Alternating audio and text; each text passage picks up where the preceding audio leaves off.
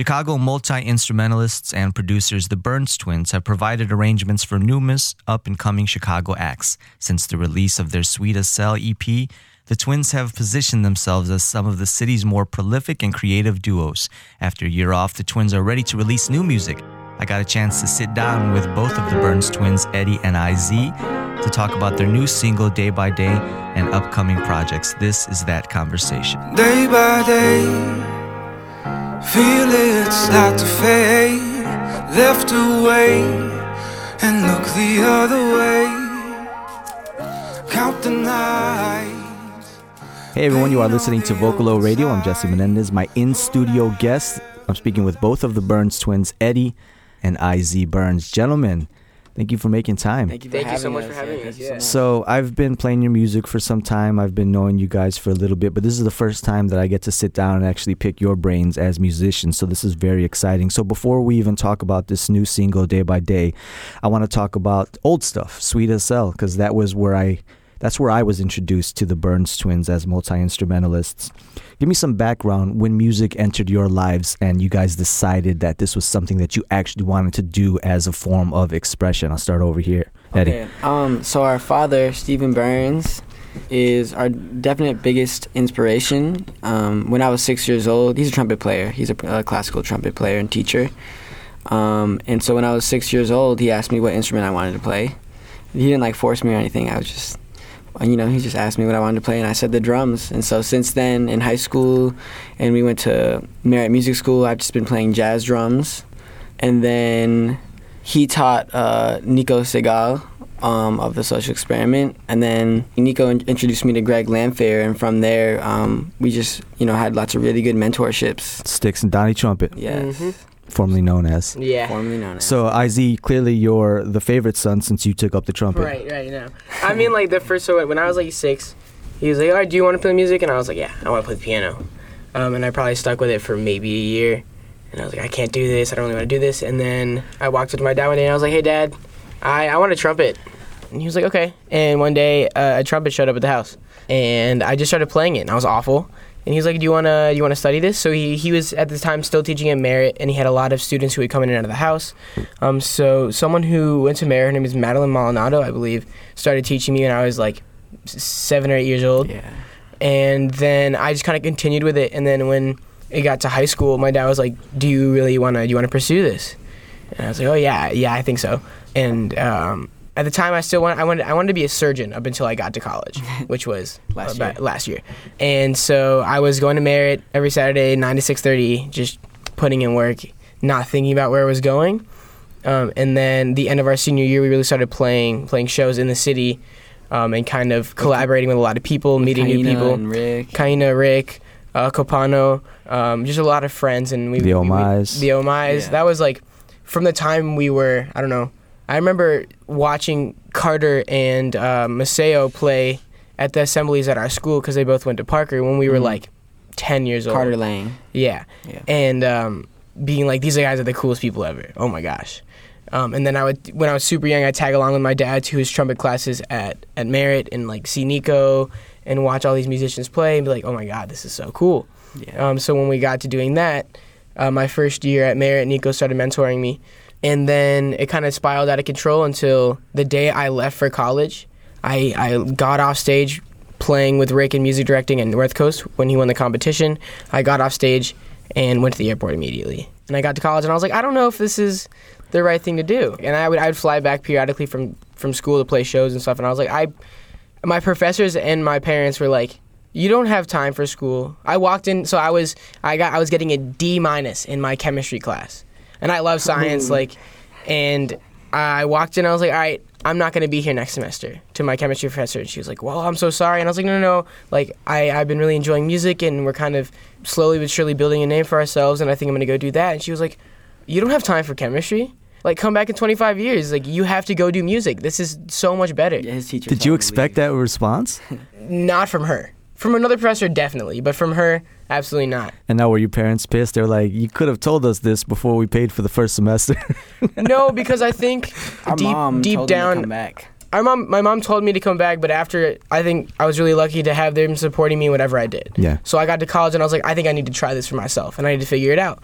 And I was there for a couple months. Or I was there for a month and I was like, Mom, I don't know. She was like, Give it one more month. Um, and then uh, I got a phone call and she was like, If you're gonna do this, do it now, and I'm gonna support you. That's dope. Yeah, um, we were super super lucky to have him. Yeah. So you were talking about getting training on the drums, particularly in jazz. Mhm. So at what point did you realize that these instruments that are generally used for classical music could be used to create other sounds, specifically in the vein of hip hop and R and B and soul? 100% kids these days. Um, And like middle school, like we found MF Doom, we found J. MF Doom was the first hip hop beat. Camphor by MF Doom was the first hip hop beat I ever heard. yeah. And I showed it to Eddie, and we were like, "Oh my gosh!" Because you know you've heard all like the 2000 gangster rap and all that like super cold, uh, like Busta Rhymes and Mariah Carey and all that stuff, which is super raw. But you don't understand the musicality behind it until you look at the producers. And so we're like listening, we're like, "Oh my gosh! Like this is this is so cool." Yeah, and then to see like kids these days put that into instrumentation, it was mind blowing. And I used to like show up to rehearsals and just, it was so inspiring every time.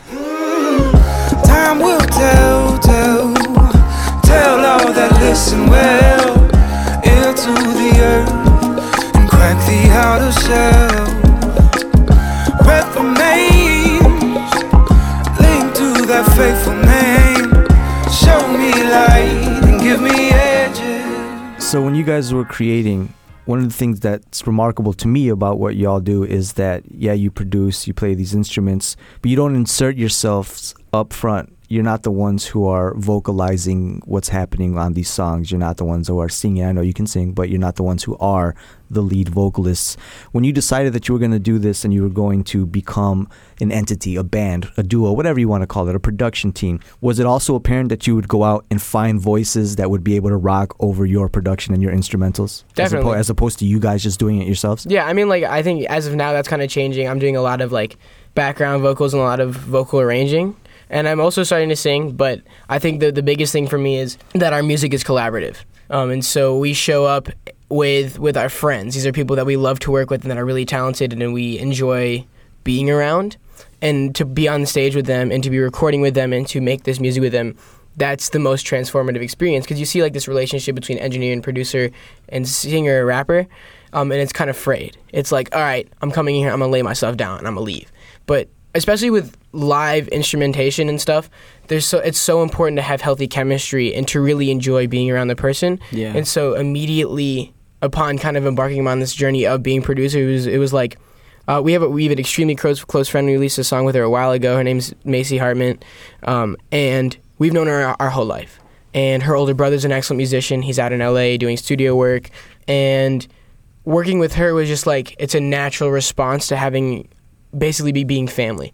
Um, and so it's trying to replicate that from the beginning of just like we love you, hopefully you, you love us, um, and let's make something really beautiful and share it with people and really make sure that the experience live is the most ethereal it can be. Yeah, for me, that really clicked at first with Kaina because she was at um, some shows of a band I was in called Kemu.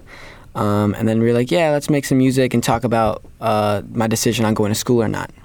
And so we were in my bedroom with Izzy and we made a song called Mango Kisses. And that was just wild because I was. She said, you know, make a beat kind of like this, kind of like that. I started making it, and then she started writing to it, and it just clicked. And it was the best thing ever. You know, I was with one of my best friends, um, and she she's one of the best songwriters I think that's out And that's there. a crazy song too, by the way. Thank you so much. Yeah. Um, but she she wrote it in like five seconds, and it just really clicked. And I was like, why don't we just make more music? This took like 20 minutes, and you know I feel really happy right now. It's great to be here. It's good energy. So, just you know, lots of really loving relationships and collaborations are really have been really inspiring. You know, I don't remember a time quite like what we're experiencing here in the city of Chicago before. And I've asked a number of artists this just because I'm wondering what seeing folks achieve success does for your own individual ambition. The folks that you guys are in the circles with are the ones who are defining what this city sounds like on a national level. Does that make you feel like you can grab it even that much more considering your friends are grabbing it? They have Yeah. a foothold on it. They're defining what it means to make music in Chicago right now. Absolutely. I think it just it excites me um, because everyone here is doing something different. Every drill rapper is doing something different. Every producer is doing something different, and that's what's super cool is because there are a lot of eyes on our community right now. And so we're at a point where what we do is very telling of the future, uh, one would hope. And so it's like it's exciting. It makes me want to work harder. It makes me want to to work with more people and to really allow people to listen to more music as much as they want to listen to from us. I'm just really inspired all the time Yeah. by everything, not just like the actual, like the music and the feel of it, but what people are doing using this music to create a better world. Like Tasha, like Rick, um, just really, you know, creating music for like a safe space for people, and I think it's really beautiful. And I, I know you'll be waiting by my window. Can I make my peace?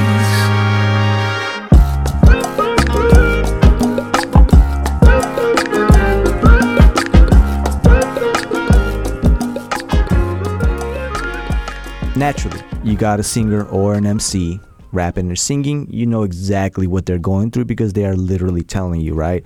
Yo, I'm sick as hell. I'm not feeling too well, or whatever, right? They're telling you. It's explicit. Mm-hmm. But for the instrumentalist, sometimes you get an idea of what might be going on. But for the most part, you're like, oh, the rapper probably said, I need a track like this. Let me let me get that. So where was this coming from? When someone listens to Day by Day, what emotions do you think?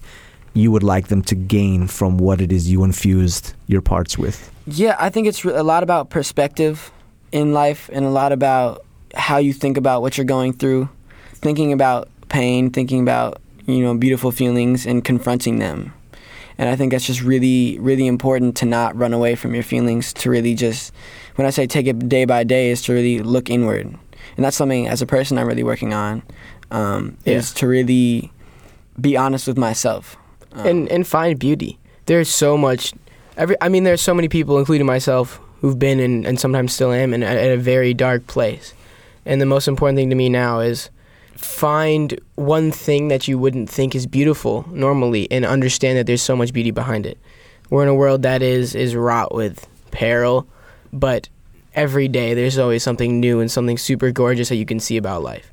Um, and I think that's what I tried to. I mean, that's what I tried to put into it with vocal harmonies and horns and any just any sound design is like music can put you in a place. Um, and this should be a place for you when you wake up. If you wake up on the wrong side of the bed, if you've been having a terrible month, listen to this song, sit down, cry it out if you need to, because that's the best thing to do, and then push. Yeah, I just think it's interesting. Like I have a trend in my expression in music making that when I'm really sad, I just make really happy music. It just happens naturally. And you know, the chord progression for the hook that I initially wrote for the song um, last winter, it like seemed really sad, and it just automatically, I just turned it into a happy sounding feeling song. And I I, like think that's that. just what I needed to do. Now, considering that you're so indebted to the collaborative process, like you really are passionate about getting different perspectives and voices on what you do, just to bring out that feeling of unity on any one of these tracks, how important is it for somebody who you're working with who is going to lay vocals over any one of your particular arrangements? How important is it for that artist to understand what you and you, IZ, were going through when you were making this track? initially how it worked was I just had that chord progression, and uh, Rich Jones's manager sent us a demo from this dude named Sam Hudgens. I heard the demo and I was like, oh my gosh, who is this dude? You know, not really knowing what he looks like. He kind of sounds like John Legend. You know, I didn't know, and this, um, you know, this like really sweet like jazzy like white dude 24 year old white dude walk, walked into my house and we just started really working on it. So i just you know i told him you know i was feeling this when i made this. I just have this chord progression right now. What do you think? Could you write a hook to it? And so we just really workshopped the song together um, just in our little piano room. I think the first thing always is to understand the emotion of the producer, the emotion of the singer, and how those intertwine. I think that's always super important. And I think what we've been doing recently a lot is if we're working with the vocalist, we are creating the track with them in the room. And so they always have a say in what they want, how they want it to feel, and we also do. And we also have a say. It's it's all about overall collaboration. So, oh, could you try saying that a little bit differently? Oh, could you try playing that in the, in the pocket more? Something along those lines um, to create something that is completely authentic from all parties. So we have Sweet as Hell. yeah And so we can kind of get an idea of where you two were at as musicians at that time because now we have a snapshot, right, of what mm-hmm. that sounded like. We have a mm-hmm. collection of songs from that period. What does Day by Day tell us about where the Burns twins are right now? I mean, I think it's it's a lot more mature sonically. Not in the way that it's like not cute and it's not beautiful, but it's and it's not too serious. But musicality wise, it's like we are really finding where we are comfortable. Um, and we're really finding what we think sounds good and what we want to convey through our music and how we can do that. I think it's more finding more of a depth Definitely. uh, in a song because before Sweet as Hell, I was just making four bar loops of the same thing, not messing with the sound, not you know editing the drums at all through the song. Um, and now it's just I think I think about it as more of a song, not a beat. I think I'm thinking about the lyrics more. I think I have a better overall view than I did before. Eddie and IZ Burns, congratulations, continued success. Thank you so much for Thank making you so time. Thank you so Yeah, much. you.